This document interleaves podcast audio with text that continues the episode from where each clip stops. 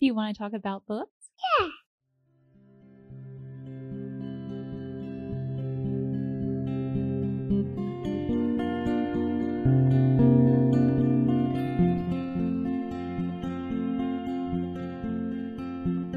Hello, and welcome to A Well Read Life. This is a place to share stories about good books and the reading life. I'm your host, Beth Jamison. Join me as I meander through my reading journey and discover the books that make up a well read life. Welcome back. I hope everyone is enjoying their summer. I took last week off for the 4th of July. I meant to mention that in the last episode and it slipped my mind, so I'm so sorry. I'm back now and I hope everyone had a wonderful holiday. Today, I have Danny Delgado on the podcast. Danny is a self described reading hype man, and when you listen to the episode, you will understand why. His enthusiasm for reading and reading aloud is unsurpassed. Now, this will be a two part episode. This week, we'll be talking about reading aloud, and in two weeks, we will be talking about family book clubs and reading for boys. So be sure to tune in to the second part. A little bit about Danny before we get started. Danny is a veteran educator who is passionate about helping others become transcendent readers, especially parents and kids. For the past 11 years, he has served as a lower school classroom teacher and is now a librarian at Prince Avenue Christian School. He is married to the bride of his youth, Courtney, and together they have three book obsessed young children and are expecting their fourth later this summer. Danny's website, stickmanreads.com, also features blog posts, book list, and more content that draws on years of experience inspiring others to experience transcendent reading. You will want to check it out, along with his YouTube, which is also Stickman Reads. You can also find him at Twitter and Instagram with the same handle. He welcomes questions, ideas, and book recs via email at stickmanreads at gmail.com. I had so much fun with Danny. I could have talked to him for hours. You will hear our episode is on the longer side, but we just had so much fun talking about reading aloud. So I can't wait to share it with you, and I hope that you enjoy it. Danny, you are a self described reading hype man. Can yeah. you share a little bit about your own reading journey? What made you fall in love with reading? Was it a book or did a particular person in your life inspire your love of reading? I'm very curious to know your answer. I might share my own if we have time. For sure. Well, I would just say first as a kid, I really began to like get bit by the reading bug, so to speak, when I was about fourth or fifth grade. I, I was a really big Matt Christopher sports junkie. I read so many of the baseball books, The Fox Who Stole Home Plate. I mean, just a bunch of those. And then when I got a little bit older into uh, middle school, I started reading a lot of the Hardy Boys, which is a classic by the Dixons. And then I really like took my whole reading game to a new level when I started reading. I don't know if you're familiar with the Redwall series by Brian Jacques. And Redwall was like, man, like it was, I was a druggie. Like I just, I'm telling you, like I, it was so funny. I would call the library like after I would finish one of the books, and I'd be like, "Hi, I need, I need Salamandastron do you have Salamandastron? And I would call day after day. And once they had it, I was like, Mom, they've got the next book. Quick, get the car. we got to run to the library and go grab it. So, I don't know, did you enjoy uh, Redwall at all? So, I have a confession. I have never read Redwall. No, my no. husband. I know, I know, Danny. I'm going to disappoint you. I'm so there's so much I still have to read. It just it just shows there's. yeah, I haven't ever read it, but my husband has, and we got some of the audibles. I mean, he read it as an adult. So I'm really excited. I really want to read them. And I have not heard of the Matt Christopher. It was Matt Christopher, is that right? Matt Christopher. I mean, I feel like he was like uh, before before Rick Riordan with Percy Jackson, before Tim Green with all the sports book. Matt Christopher was like iconic, like 80s, 90s, especially 90s, really, of, of just like short, like 80 page, 90 page chapter books that had really large font. They weren't they weren't really overwhelming or intimidating for a boy yeah. fifth grade because those are some things that we and we'll probably touch upon this later as we continue the discussion but just the format and the way i mean every chapter was a cliffhanger brilliantly well put together so that was that I, and, and then i guess once i got into later middle uh, kind of high school is when i really got into military history a lot of nonfiction Okay. I went through a reading a reading desert in high, like later in high school. I went through a reading desert in there and, and in college. And I guess I won't go into just how much I feel like education set up today is to not exactly cultivate and inspire a joy for reading and an appetite for reading. I agree. But then yeah, it was rekindled in my children's lit class when I was doing my early childhood ed degree at Georgia. And I remember just it was I still remember it was um the book was The Tiger Rising by Kate DiCamillo. I haven't read it either. yeah, no, that's not one of her well-known ones. I mean, she's, I mean, Winn-Dixie right. and, and, the Magician's Elephant, and of course Tale of Despereaux, and then the one that made me cry. I, I can't think of it right now. Is it because of Winn-Dixie? No, the one that no, Edmund Edmund Tulane. Edward Tulane. Miraculous adventure of, of, Edward Tulane. That was the one that I wept in my bed, and my wife was looking like, "What's your problem?" And so that was so good. But once I read Tiger Rising, it wasn't like I went from never reading to always reading. It was like a little spark. It was kind of like the way I like to tell people is like it was a little there was like embers. And when I began to read that book, and I remember the moment of the book where it was almost kind of like someone went up to the embers of my my spirit and just went, Oh yeah. It, oh, it started wonderful. like glowing, and, and so from yeah. then on, I, I, read The City of Ember, and I read that book in, in, the class, and that began to continue. But from then on, and I want to give credit when it's due. Uh, Roberta Gardner was my professor at UGA who unlocked, you know, that oh, whole wow. that whole love of reading with book chats and just just reading, and it, there wasn't this you know big push and big attachment of, of, of a grade or, or assignments with it. That kind of helped me fall back into love with reading. Also, a particular person was my third grade teacher who I believe read aloud either A Wrinkle in Time or it was one of the books from the Chronicles of Prydain. But she read aloud to me. I don't remember very many teachers. I'm sure they did, but that was the, I guess, the one that stood out to me. Okay, two things. One is that my mom took a children's lit class when she was in college, and that really sparked her reading. And so it influenced my life course, I've talked about it on the podcast, but she read Wrinkle in Time and Wind in the Willows. And so the fruit that came from that. Yeah. So I kind of, I love your story that it was college, that it was reignited. And then also, second grade, my second grade teacher would read aloud to us. And that was a huge influence on me because one of my all time favorite books is 100 Dresses. Uh, yes. And that, ah, I, yes. Estes. Oh, yes. Yes. It is like, I love that. So, such a tender book. And it was because of her. I never would have heard about it before that. So I love, I call them reading mentors. So my mom definitely and my second grade teacher, and then this dear woman that we knew when I was early teens. She was a former children's librarian in, in Atlanta. Mm. She was an elderly woman when we met her, but she really, you know, kept that spark alive for us. And then I went through a reading like black hole like you did yes. and when i was in my early 20s and it was it's a different story than yours but i went to L'Abri fellowships i've talked about this i think before and mm-hmm. that's when my love of reading was reignited and i would pick up a book in the afternoon and start reading it and then i would like finish it by the next morning and it was the space trilogy by cs lewis that really pulled me back in so wow yeah yeah yeah that's, I, that's awesome oh yeah and i need to go back and reread it because i feel like i read it so fast that I don't even remember many things from it. So yeah, sure. definitely want to go back and revisit that. I've, I've told my husband I want to have him on the podcast to talk about it, but we'll, we'll see. What's your husband's we'll name? Brett. Mm-hmm. Brett. I think he and I we need to we need to grab coffee. Yes. Or, or, or I don't know, yes. like go shoot guns and talk. About Yes. do, do, some stuff. Do something and talk books because anytime I find yes. someone else who's a male who's like appreciative yes. of the written word, I'm like, bro, let's let's yes. get together. Let's do this thing, dog. Yes, absolutely. There's a, a trilogy I'm going to share with you real quickly called the Gormenghast trilogy mm. by Mervyn Peake. And that's one I'm also thinking about having either space trilogy or that to have my husband on. But that's a very interesting series. If you like fantasy, it's very, very different. So yeah, he'll eventually be on that. But I also love that children's literature really reignited your love of reading. That to me, I just love children's literature and I, I love to meet someone else who loves children's literature. So that's wonderful. For so sure. going off of that, Danny, what are the criteria that you look for in your personal book choices and in the books you recommend to students? I am so curious Yeah. to hear this because I want to I want to see if. I pick anything else up. Ah, man, this is we're just we're like scratching the surface. I feel like we, this this this episode might break the internet. So like,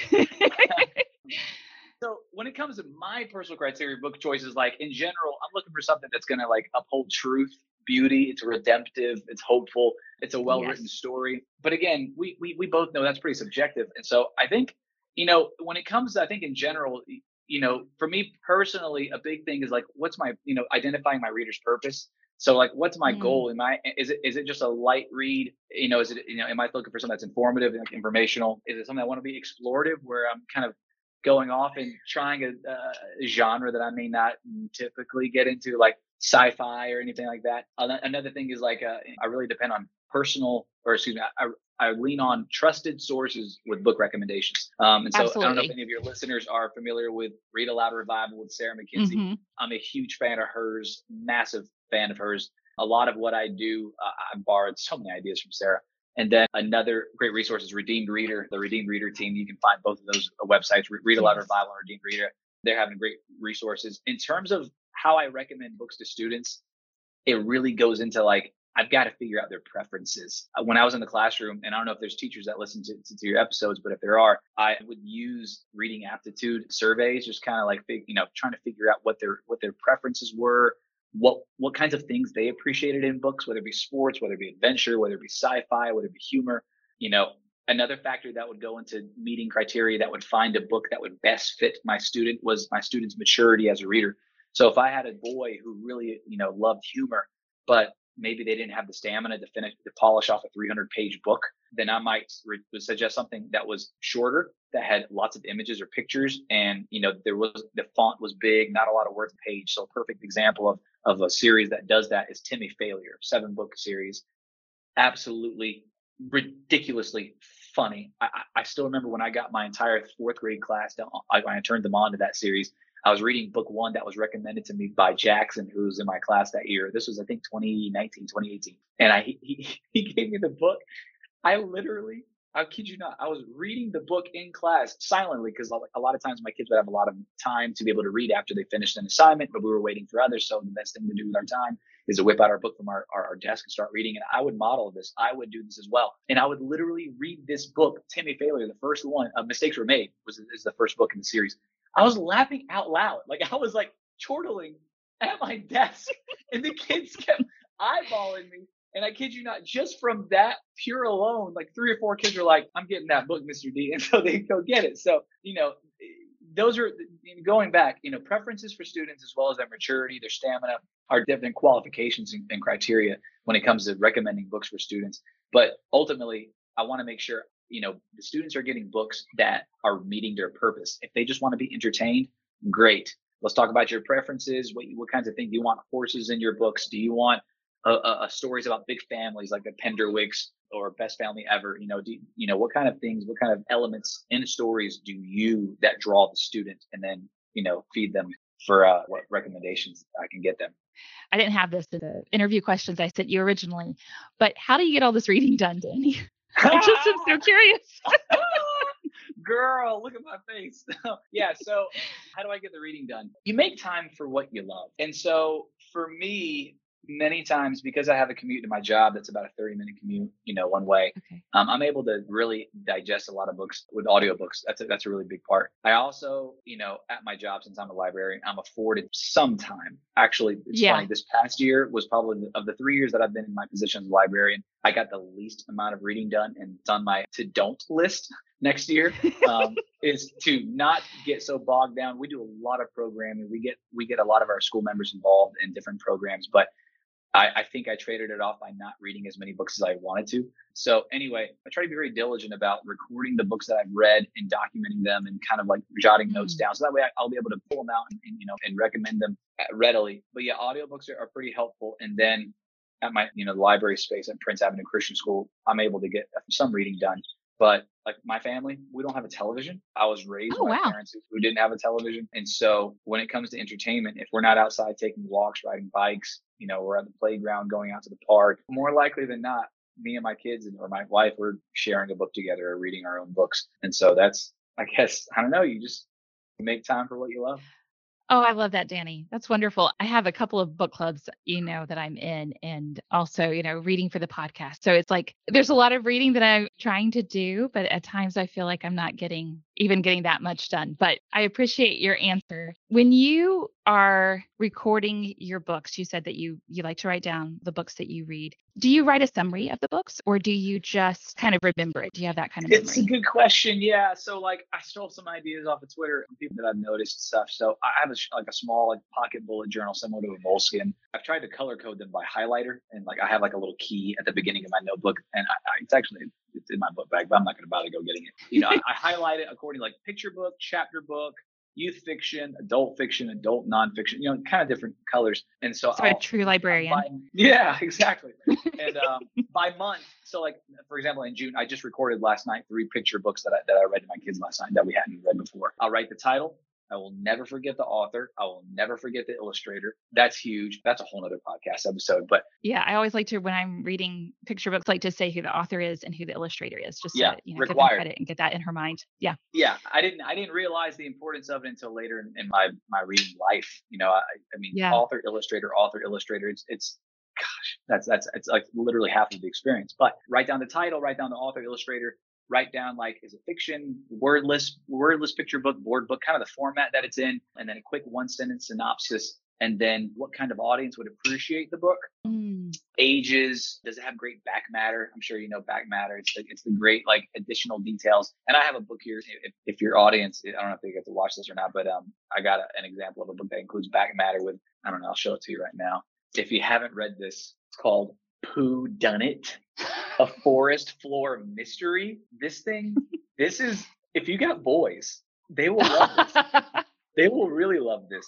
But it's basically about scat. It's it's, it's about dropping Yeah. animals different in the forest, but it's precious and cute. But the back matter at the back has like you know here's different types of scat that you'll find in the forest. Yeah. Here's the answer right here, and then it's got poo is precious, and it talks about you know basically like what the different ways that poo is used. But this back matter is incredible because it opens up different conversations that you would Yeah. otherwise maybe not have with your with your audience, whether it be students or, or, or kiddos. So I like to list that as well in, in when I'm recording books. Oh, that's awesome. I love that answer, Danny.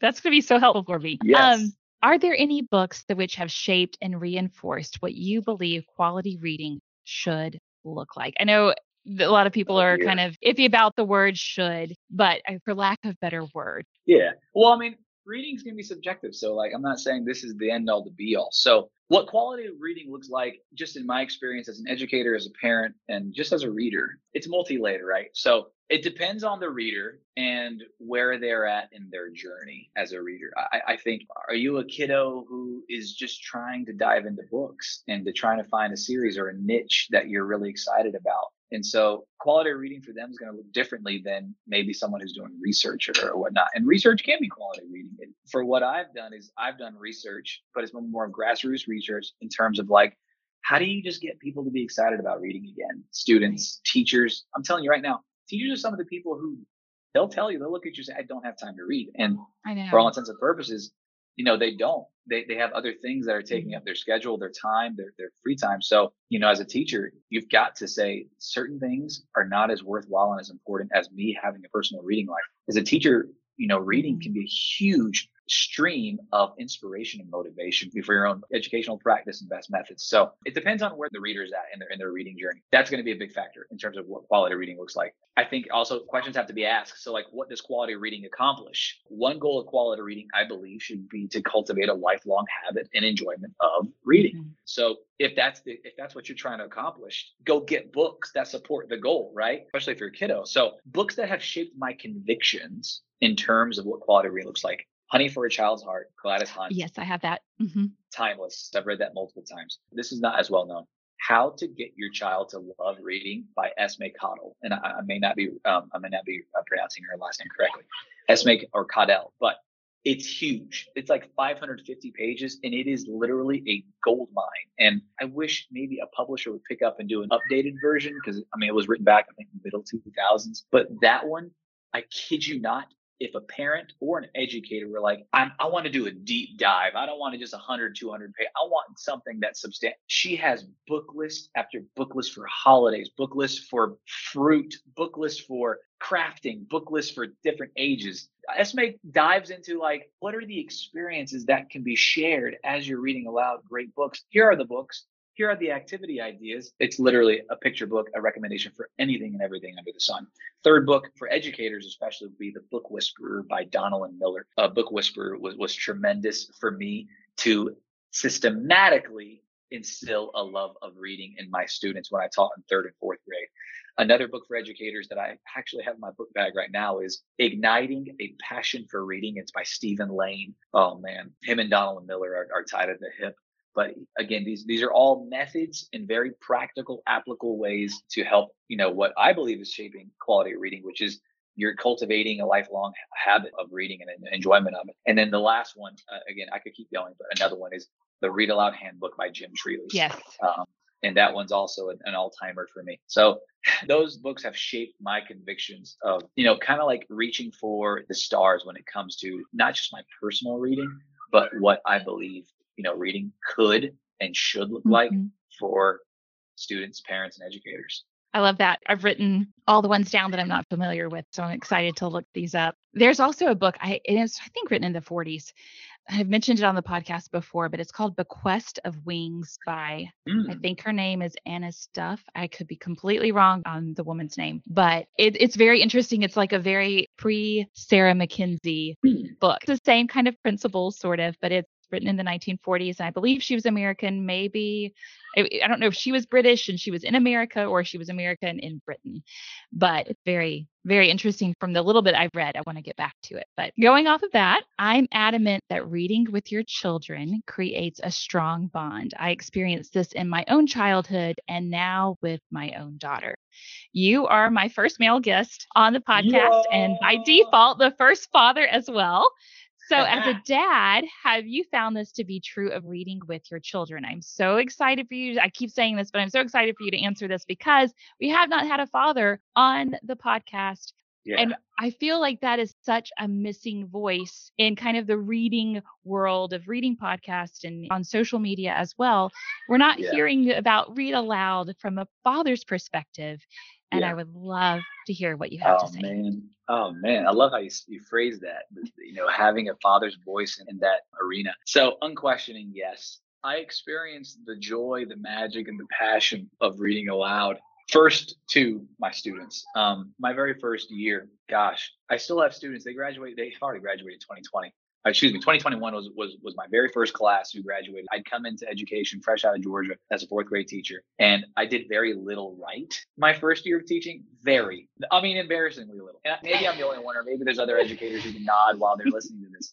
Very little. The one thing I did right, one thing was I read aloud, and the, the books that I read aloud, two of them I read were The Whipping Boy by Sid Fleischman. I've never read it. I need oh, to read it. Girl, write it down. Listen, I'm telling you, Beth, all of your all of your audience members. Whipping Boy is a 90 page book, historical fiction. It's about two boys. It's about a prince who's really spoiled. They call him Prince Brat. And he has uh-huh. a whipping boy, which is actually a true account where many princes back in the day, royalty would have other children who, whenever the young royalty would misbehave themselves, they would not experience corporal punishment. It would be another child who would be punished and they would not, there's some persons pulled off mm-hmm. the streets. And so the story documents their journey as they run away from the castle because this prince is looking for adventure. He's always been living under a microscope and, and he, he doesn't know what it's like to be out on the street. So his whipping boy, Jimmy from the streets, both of them end up running off and they get accosted by some ne'er-do-wells and it's it's so good. It's such a great story, and they're trying to oh. get back to the castle, and they have a lot of different, just colorful cast. I don't know how Sid Fleischman. I mean, he's he's, he's classic, and his other, I think, and Paul Fleischman, I believe, is his son. I, I may be mistaken, but Sid Fleischman is such a, a tremendous author when it comes to historical fiction, making it come alive. But anyway, I read Sid Fleischman's Whipping Boy, and then I read the classic by James Howell, Bunnicula. And I remember, yes.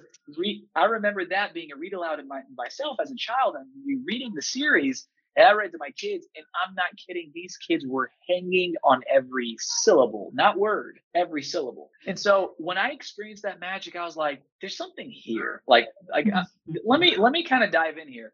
And over the course of a few years, I began to really just experience through other authors, you know, the ones that I, I mentioned just previously, um, Jim Trelease and others, I began for myself to begin to like open up this world and say, wow, like reading aloud is a silver bullet. That's what Jim Trelease calls it. It's like if there was a if there was one thing And I, I've, I've told educators, I've told parents, if someone came to me and told me, Danny, of all the best practice methods that you're able to do, all of them are getting stripped from you. You can only do one thing in your classroom and I'm talking like for instruction, for in order to convey like strategies and, and, everything else. But if there was one thing I could continue to do as an educator, I would say it was read aloud. I would read aloud, I would read aloud, and I would read aloud, and I would not deviate from that because I know the impacts. I've seen it personally in my own time as an educator. So after that year, I actually read a book called When Books Went to War. And it's oh. it, it's a nonfiction book. It's about when soldiers who were in the trenches and they were on transport ships of World War II. A lot of these young men who went off to war had no appetite for reading whatsoever.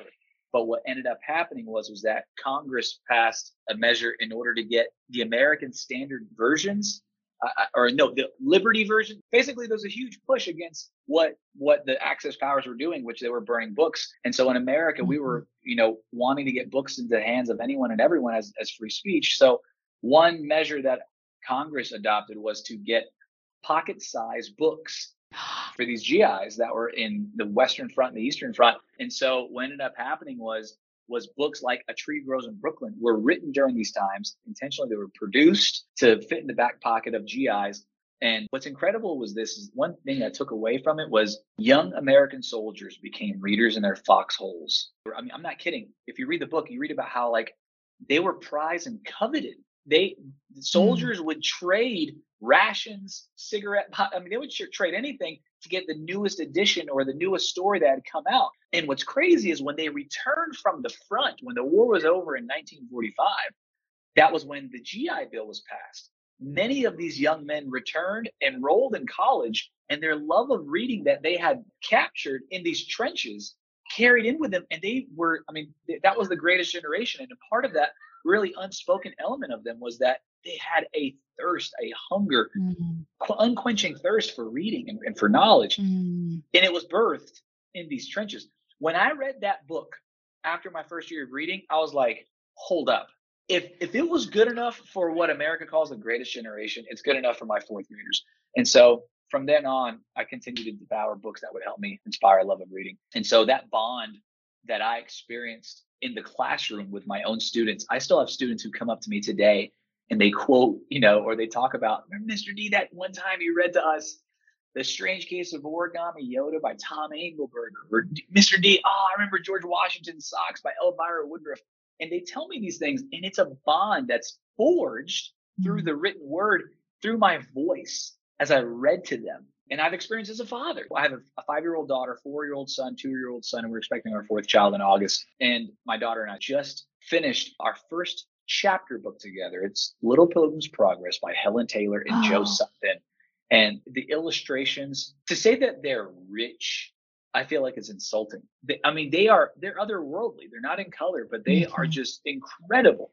And they mm-hmm. captured my daughter's attention. Judah, my four year old boy, would be able to stay in with it. This isn't a picture book, so it's a little bit difficult, you know, for his age group. But Ava hung on every word, um, oh. and so that was the very first. And she's actually she's to, still to this day. She goes, "I remember a Little Pilgrim's Progress, Daddy. Can we please, can we please buy it from the library?" she, she, she wants us to get it again, and I'm promising her, "Don't worry, Daddy's gonna read it to you again." Right. I remember getting to the end of the book, and you know what I did? I, I cried. I of course I cried because yeah. because because that's what you do. And so you know, I remember her just looking at her and kind of sizing me up, and she's like, she's like, pops, what's your deal? And, or in, five year old girl language, Daddy, are you crying? Yeah. I'm like, yes, yeah. I am. Is that a problem? um, but yeah, so like there is such a world, there is such an experience to share with your own children, with your students as a father, as an educator, as a spouse. I yeah. read aloud to my spouse after reading another book called, I don't know if you read it already. It's called The Enchanted Hour by Meghan Cox Gurdon. Yes, I've read that. Yes. My little girl was a baby. Oh, yeah. And this, I mean, I'm, I'm not kidding. Meghan Cox Gurdon is an absolute, like, she's, I want to put this in podcast friendly terms. If, if I was in my library, I would say she's a, she's a reading ninja. She's a, she's a, she's just a reading gangster. Like, she comes up to you, she's like, hey, I mean, like the way that she writes her chapters is just tremendous. I would just say, like, she opened up the impact that read aloud can do in terms of like of bonding one soul to another. Um, especially in, the the subtitle mm-hmm. is the magic of reading aloud in an age of distraction. And so I picked up the idea of reading to my spouse in that book. And I kid you not, there are still little, like little inside jokes that my wife and I have. But I read that book. I re- uh, excuse me. I read that book and then I got inspired and I began to read the Chronicles of Prydain. It's a five book series. The author Lloyd Alexander. I read all five books from the summer of 2019 to December of 2019. I read all five of them to my wife. I would listen to the audiobook first and then I would go to my wife. And at first, my wife was like, What, what are you doing? Why, why are you reading to me? I'm like, Honey, I want to read you. This is an act of love. Like reading aloud is just yeah. like information. It, this is an act of affection mm-hmm. because I care mm-hmm. about you and I love you. After we read the first book, you know, because at first she's not a big fantasy person. And she kind of just, you know, I would see this like little, I could just tell in her eye, I was like, and I told her, I said, don't worry, I'm going to read number two to you. She kind of rolled her eyes, but like deep down, I knew she was enjoying it as we would go to bed each night and read her, even when I was so tired out of my mind. I kid you not. We read all five books. We sell. It was like what people do when they celebrate the end of a, of a favorite television series. At the very end of the book, the uh, book five, I don't know if it's the High King. It's the the King something. But we read the last book. We ordered Domino's. It, I remember it was during Christmas break 2019. We ordered Domino's and we enjoyed the last two chapters eating Domino's together. And it was a memory that I'll never shake. And I've gone on to read other books aloud here, Charlie and the Chocolate Factory, uh, the Wednesday Wars. I've, I've read several other books there. We have bonded. Our marriage has gotten so much closer because I chose to read aloud to my wife. I love that. I was delightfully surprised by you saying that you read aloud with your wife. And that makes me want to start reading with Brett. And I love that you are reading, it's not like you have to read super heavy books. Like, you no. know what I mean? No. I think we're just going to start small with some middle Please grade do. Books. Why not? Yeah. I yeah. love I this. Mean, I mean, yeah. I mean, just choose a book that's 100 pages or shorter. Like, yeah. make it something that's and this is something that like I have like a blogging website with a, diff- a, lot of different resources that I'm beginning to push out. It's called stickmanreads.com. And one of the one of the things we posted on Stickman Reads is that we posted a blog post. A blog post the article is called "Help the Fellas Out," and it's basically just like what can reading aloud, you know, what can it look like, and what are some tips and tricks and a guide to help people begin reading aloud, especially to boys. Like what are some things that I've found in my own experience, my own practice from reading aloud for years. And so one of the things that I've, I, I mentioned in there in that article is you got to be reasonable. You got to be realistic. Mm-hmm. And so, like, if you're a busy family where you're here, there, everywhere, my family, we're very involved in our local church. I'm also at my school a lot.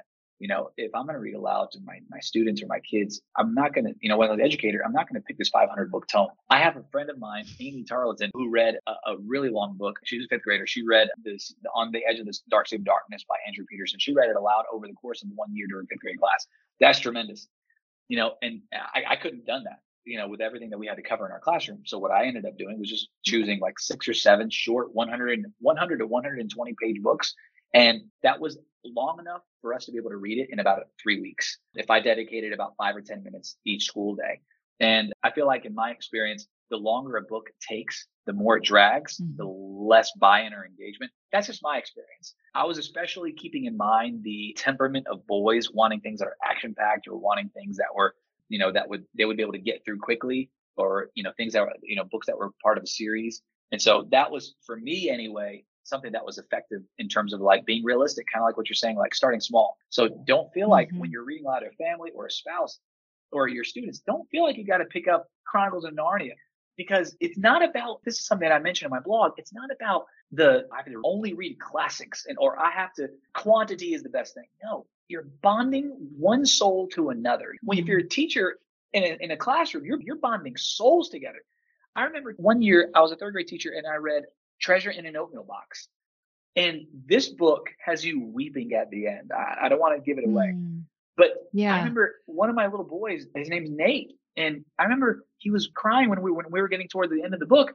And I remember one of his classmates wrapped his arm around his buddy's like, "Hey, it's gonna be okay. I'm sorry that you're upset about it." That's crazy. Like that's that's tremendous. Yeah. That's incredible. And this was all coming from a kid. This kid was crying, who was a kid who, had, before teachers had said he doesn't like reading, parents were were saying, you know, parents were mm. educators. Our child, you know, man, he, we just can't find a series.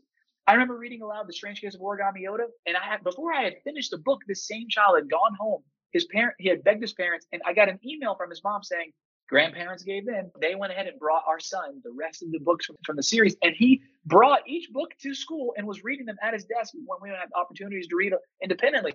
He's going crushing through the series. That is priceless. That is yeah. priceless. I, I, that was something that I lived. I I I, mm-hmm. I existed for I existed to, to, to, have moments to connect kids to books. Anyway, I could yes, going, I love that. I love that you just talking about that the compassion that yes. was picked up just not only in his heart but with as schoolmates that they have this camaraderie and this compassion that is forged just yes. reading that aloud. I just I think that's I'll so tell you I'll tell you another one because we're talking about compassion. I feel like I'm monopolizing, but like this is my jam. So, no, no, no, no. That's uh. This is an interview. The year, the year the year before the pandemic. This is the fall of 2019. Yeah. I was on pace to read the most books out loud to my class that I'd ever done before. I think I was on pace to read seven or eight, which is averaging yeah. one a month. To have that kind of like steadfast, regular commitment, it, it, it was something that we were pretty proud of. So we read George Washington Socks by Elvira Woodruff, and it's about four boys who go on a time traveling adventure, and they go back in time to like when Washington's army is marching from from Valley Forge to go ambush the Hessians. The author Elvira Woodruff captures through the characters just the agony and the suffering of these mm. young teenage kids. When my students heard me read about the snow turning red with the blood of, of these soldiers mm. who are marching with feet wrapped in rags, and these kids are, are listening. They were like, Mr. D, is there a second book? And I, and I discovered there was George Washington's Spy. And it, the same four kids go on another adventure, but they go back to where I believe it was early in the war, where Washington and his men were besieged at uh, I think it was either Boston or New York, but they were besieged. And this was when George Washington recruited a spy ring to help him figure out the plans of the, of the British and whatnot. And one of the main characters in this book, George Washington Spy, gets up being connected to, and I'm going somewhere with this. They get connected to oh, a no, that were that, that were Tories. And so, of course, when we think Tories, we're thinking these clowns. You know, why do they not support yeah. the, the cause for freedom and liberty? But what something ends up happening to the father of this family, oh. And my students, they're going, that wasn't right. And they're looking at this situation that patriots, people who founded our country, people who are who are so passionate about the cause for freedom and liberty, to think that they would do something like this to one of not just a Tory, but a neighbor, someone that they knew. Mm.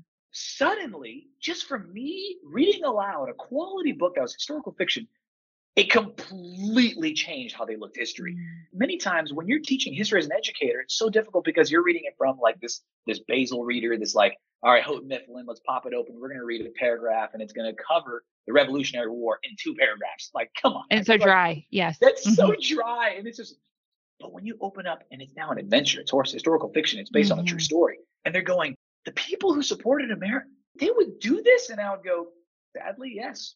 History is a little bit messy oh, oh, it was worth it. Oh, it, it was yes. not only did it compassion, but empathy. And for people that you otherwise wouldn't share empathy with. Mm-hmm. So, oh man. Yeah, it's, it's so beautiful to see how God gives us that gift of storytelling to teach us his truth, compassion, empathy, all of these things. I am constantly amazed by that. Danny, I've appreciated all these answers. So I am curious because we were talking about, you've mentioned a little bit of the practical level as we talked about the benefits of reading aloud. But how does one start a practice of reading aloud in their family? And are there any, right. like you've mentioned some of the methods or practices, but are there any more that you've seen that work especially well?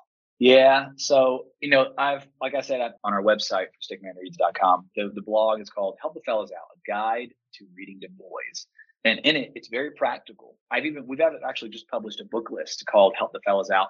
And it's 10 picture books that are especially helpful for boys that I've like, this is not like something that I've like looked up and like, oh, click and, you know, I haven't read it before. I think kids might enjoy it. No, these are ones that I've either checked out or we have them in our library or I've personally bought 10 picture books for boys of various ages from birth to like 11 picture books like quality picture books and then 10 chapter books. And i have like a little thing like either i've also like identified if they're like a personal favorite of mine or if it's um if it's you know one that has a great audio book that listeners can oh. listen in on and will inspire them. So i've identified it like that. So requirements. So i would say first off a thing to remember when you're going to really get down in the nitty gritty of reading aloud is sometimes you can kind of get overwhelmed. You're like, am I the right person to do this? I might feel silly. What if we get into this and maybe we're not really into it and whatnot? First off, there are only two requirements to really begin reading aloud. And the first requirement is is you love your child and you love stories. That's that's requirement number one. And number two, and I can't stress this enough, you have to keep in mind this mindset: direction over distance.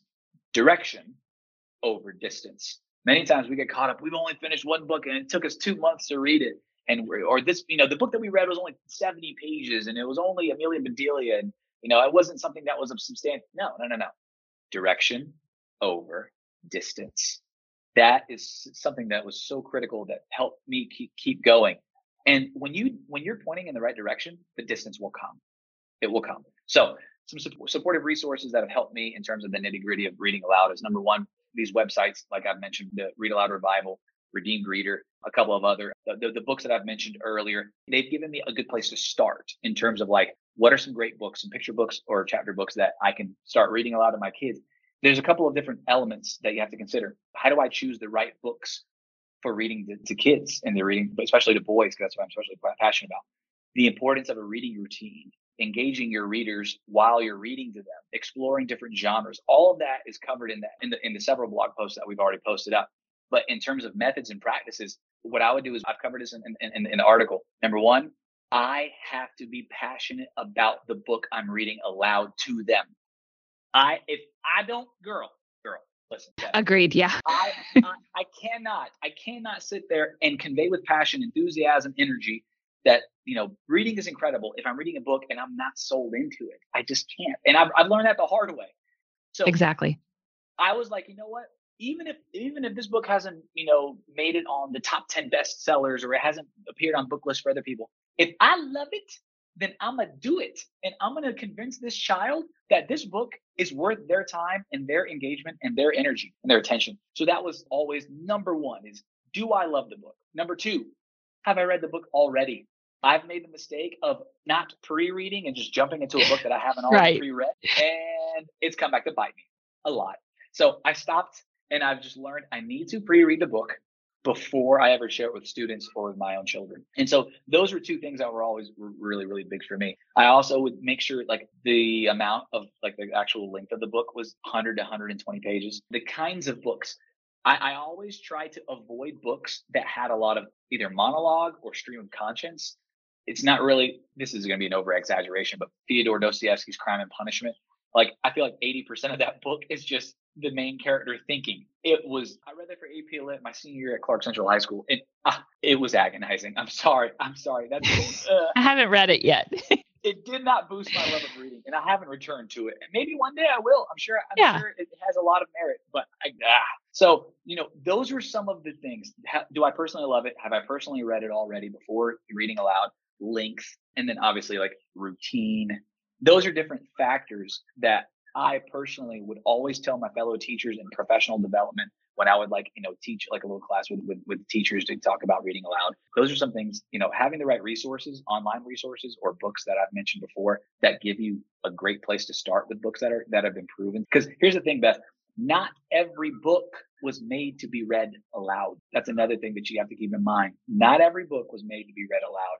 Um, Definitely. Certain, yeah. Right. You know, there, there are certain books that just lend themselves to be read to be read aloud. And so those are just some of the factors when it comes to practically diving in. But again, I, I do a, a, longer deep dive on the article that, I, that I've written. Okay, well, I'm gonna have to link. Send me that article because I want to link to that sure. for the, the show notes. Um, we'll we had a little a little guest that Yay! joined us, my little girl. So she may be in and out. she may fine. be in and out. She may share she may share some of her opinions as well. But oh, I loved I love those answers, Danny. It's funny. We had a read aloud group. I just I've just thought of this just now. Some friends from church a few years ago. I've mentioned it on the podcast before, but when you were talking about some books are just not meant to read for to read aloud.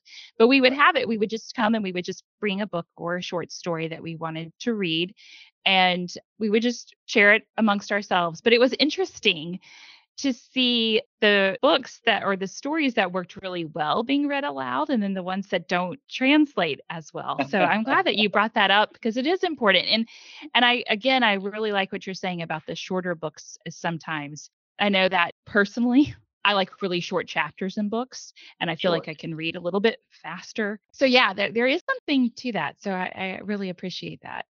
Okay, so Danny, I want to ask your opinion or recommendations for your favorite read alouds for parents and children. Yeah, okay. I got you. So I'm pulling up right now because I want to make sure I get these right. So we have a book list that goes along with the, blog that in the book list, like I mentioned earlier, has 10 picture books and 10 chapter books for help the fellows out. These are great for boys, but because I try to find books that will meet anyone, girl or guy, these will also help for girls. But there's 10 of them. I want, I'm, I'm, gonna, I'm gonna mention like the top two or three or three or four for each like picture and chapter book. And then if folks are interested in it, they want to learn more, they can head to the website. So number one for picture books, Skippyjon Jones by Judy Schachner. I kid Never you heard not. of this. Oh, it's it's about a Siamese cat who likes to pretend he's a chihuahua whenever he goes on adventures inside his bedroom closet. And the author introduces her readers to such rich vocabulary with this super goofy, like just adorable cat who I mean, there's there's a little bit there's a couple of Spanish words. There's the like the character is so eh, compelling and, and just in, endearing to you. You, my own kids and my own wife. This is this is the kind of book where if we have friends over, my children ask me to read to their friends coming over. Please Oh, I love Skippy this. John Jones by Judy Schachner. And so the series begs to be read aloud. It was one of the one. It was one of the books that that uh, earned an E.B. White read aloud. And if anyone's interested and you want to look for the best of the best, you know, one award that's given annually. There's several awards for read aloud books, and I can share more maybe in a future episode. E.B. E.B. White read aloud is, is an award kind of like the Newbery and the Caldecott.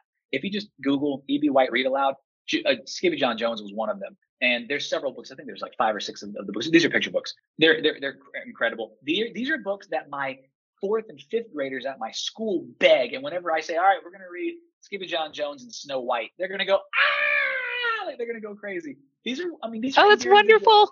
From ages four to Yeah. eleven. If you got four to eleven year olds, these are awesome. Another Okay.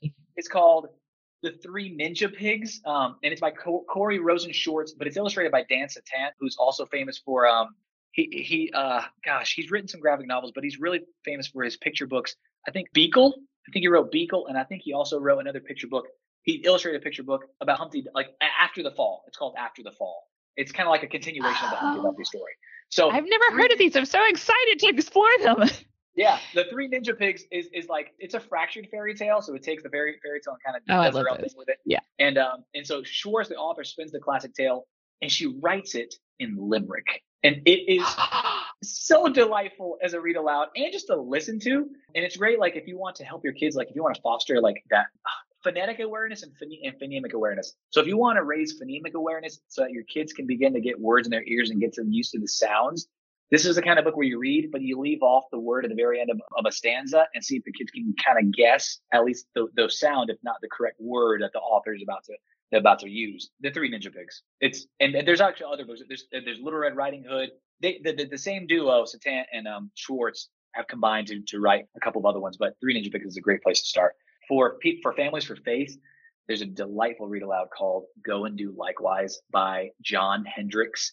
John Hendrix has written my favorite graphic novel called um, "The Faithful Spy," and it's the story about um, Dietrich Bonhoeffer and his, Oh and his and that book is my favorite favorite Oh, graphic okay, I'm novel. writing that one down. favorite favorite graphic novel i bought it Spy, for my okay. wife or excuse me i bought it for my mom i bought it for others i had an interview with john hendrix um, back when i was in the classroom so anyway go and do likewise which is the book it's a visually stunning book john hendrix is a wizard with art and um, it brings to life the depth and the message of the parables of, of christ his Mm. artwork is just, it's just it's just refreshing it's got like he highlights details that are discovered Oh wow. after every read there's not just one of those picture books where you open it up you read it once and you go okay i feel like i've gotten this. Yeah. you you're like no i need to go back and like let me let me just observe and gaze on this one double page spread go and do likewise it's tremendous I tell you, pick a good picture book, a beautiful, beautiful pictures. They add so much to the story, and they really help it come alive for children. I love. I am such a fan of picture books. So Sarah, I'm Sarah looking that one up. From, Sarah Mackenzie from Real Revival really opened my eyes up to that. So I'll hype Mhm. up right. Sarah Mackenzie. Oh, if you I don't know if girl, if you ever I know. listen to this. Oh, me and me and Beth No. fans. Um, it was then, huge uh, fans, huge fans. And then I think another one and for picture book, the last one would be Yuck, You Suck. And it's written by Jane Yolen and Heidi Stemple, and it's illustrated by Eugenia. I want to say the I hope I'm pronouncing it Nobati. And it's poetry. It's a series of poems, and it's all about the critters of creation that serp, sip, and suck. Mosquitoes, Oh my goodness. elephants, all these butterflies. And I mean, the illustrations are so vivid the the poetic formats. It's got concrete poems. There's a concrete poem in the book with butterflies. The vocabulary building is tremendous.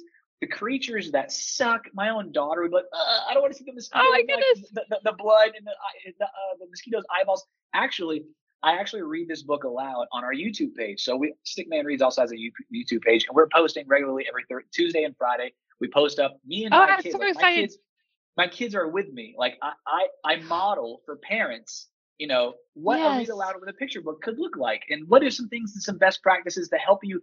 I'm not saying like, you know, you have to, you know, get these vocabulary in. This is just like, mm-hmm. let's build a culture reading. Let's let's do this together. Yes. So in our in our YouTube page, I've read Yuck You Suck. And my daughter's holding it in front of her face because she doesn't she's not exactly the biggest fan, but when you get into the book, she enjoys it. But I'm think, looking this I, up this afternoon. I'm showing this to my daughter. yeah, Yuck You Suck. And it's so funny. We read it and the camera angle, it shows me and my kids reading, but it also the, the, the bigger, wider screen shows the actual pages of the book. And you'll see what I mean by the illustrations. So You Danny, I can't wait. Another, yeah. It's a must have for, for, for read aloud. Okay. So fit for picture books, chapter books, for reading aloud, I would say number one, any book by Roald Dahl, um, especially if you're oh, giving yes. to Roald Dahl, I would say Charlie and the Chocolate Factory yes. is a great yes. one to start. Have it's, you have you? It's so short. Have you read Boy? I'm sorry to interrupt uh, you. I want you to keep talking, but it's his, it's the stories from his childhood. If you haven't read it, Danny, please read it. It's so it's so good. Okay, okay but go ahead. I'm sorry I'm I interrupted it. you. I'm on it. No, you're good. Charlie and Chocolate Factory it just follows everyone knows it for the film but it's so much better than the movies because like you get a chance better. to really like you are meeting in a more personable way yes. these these these exotic characters that raw the brilliance of Roald Dahl like the characters truly come to life and it's like you're meeting meeting them personally instead of meeting them mm-hmm. vicariously mm-hmm. through the through a movie director another one I've mentioned already before the strange case of origami Yoda that's book one of the series your children, after you read it, will not be satisfied with just book one. When they hear that there's a series of books by Tom Angleberger, they're going to bug and prod and just pester you until you read or at least get them the next book. It's a great fit for books uh, for for kids who are read who are ages of eight through eleven. I just read that. I finished reading that book this past May. I read it out loud. I actually took time out of my all the other things I was doing in the library. I read it to Miss Benito's class, third grade class in Prince Avenue. I would go to her classroom and visit them and read chapters from the book. And they were always excited whenever I would come unannounced to read more Strange Case of Origami Yoda. That's a great chapter book to read aloud. I would say one that I read I read aloud to my wife that's tremendous is This Side of Wild. This Side of Wild. You may not you may not recognize the title, but you recognize the author, Gary Paulsen famous for Hatchet. Yes, Hatchet, which scarred me in fourth grade, fifth grade. I can't remember which one but I'm gonna I will I will try this one. I mean, I've I've learned I, I was wrong about books before, yes. so I like authors and books. So I will I'll give this a try. This side of Wild puts together it's just a fascinating compilation of his true stories of his experiences in untamed surroundings.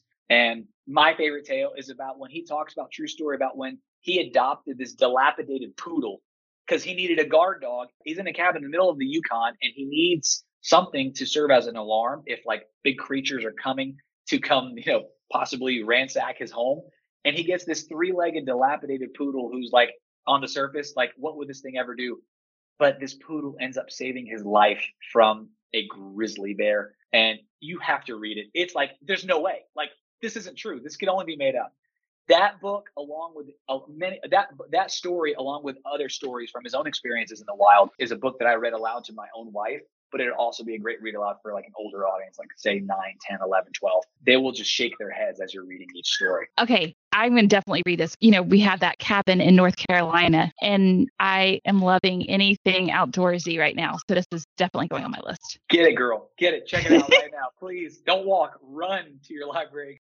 Well, that's all for this week. I'm sorry to stop there, but you will have to tune in next time when we talk about family book clubs. I loved hearing all of Danny's insight and his ideas, and it's inspired me to start my own very small book club with my daughter, hopefully in the coming year, centered around fairy tales.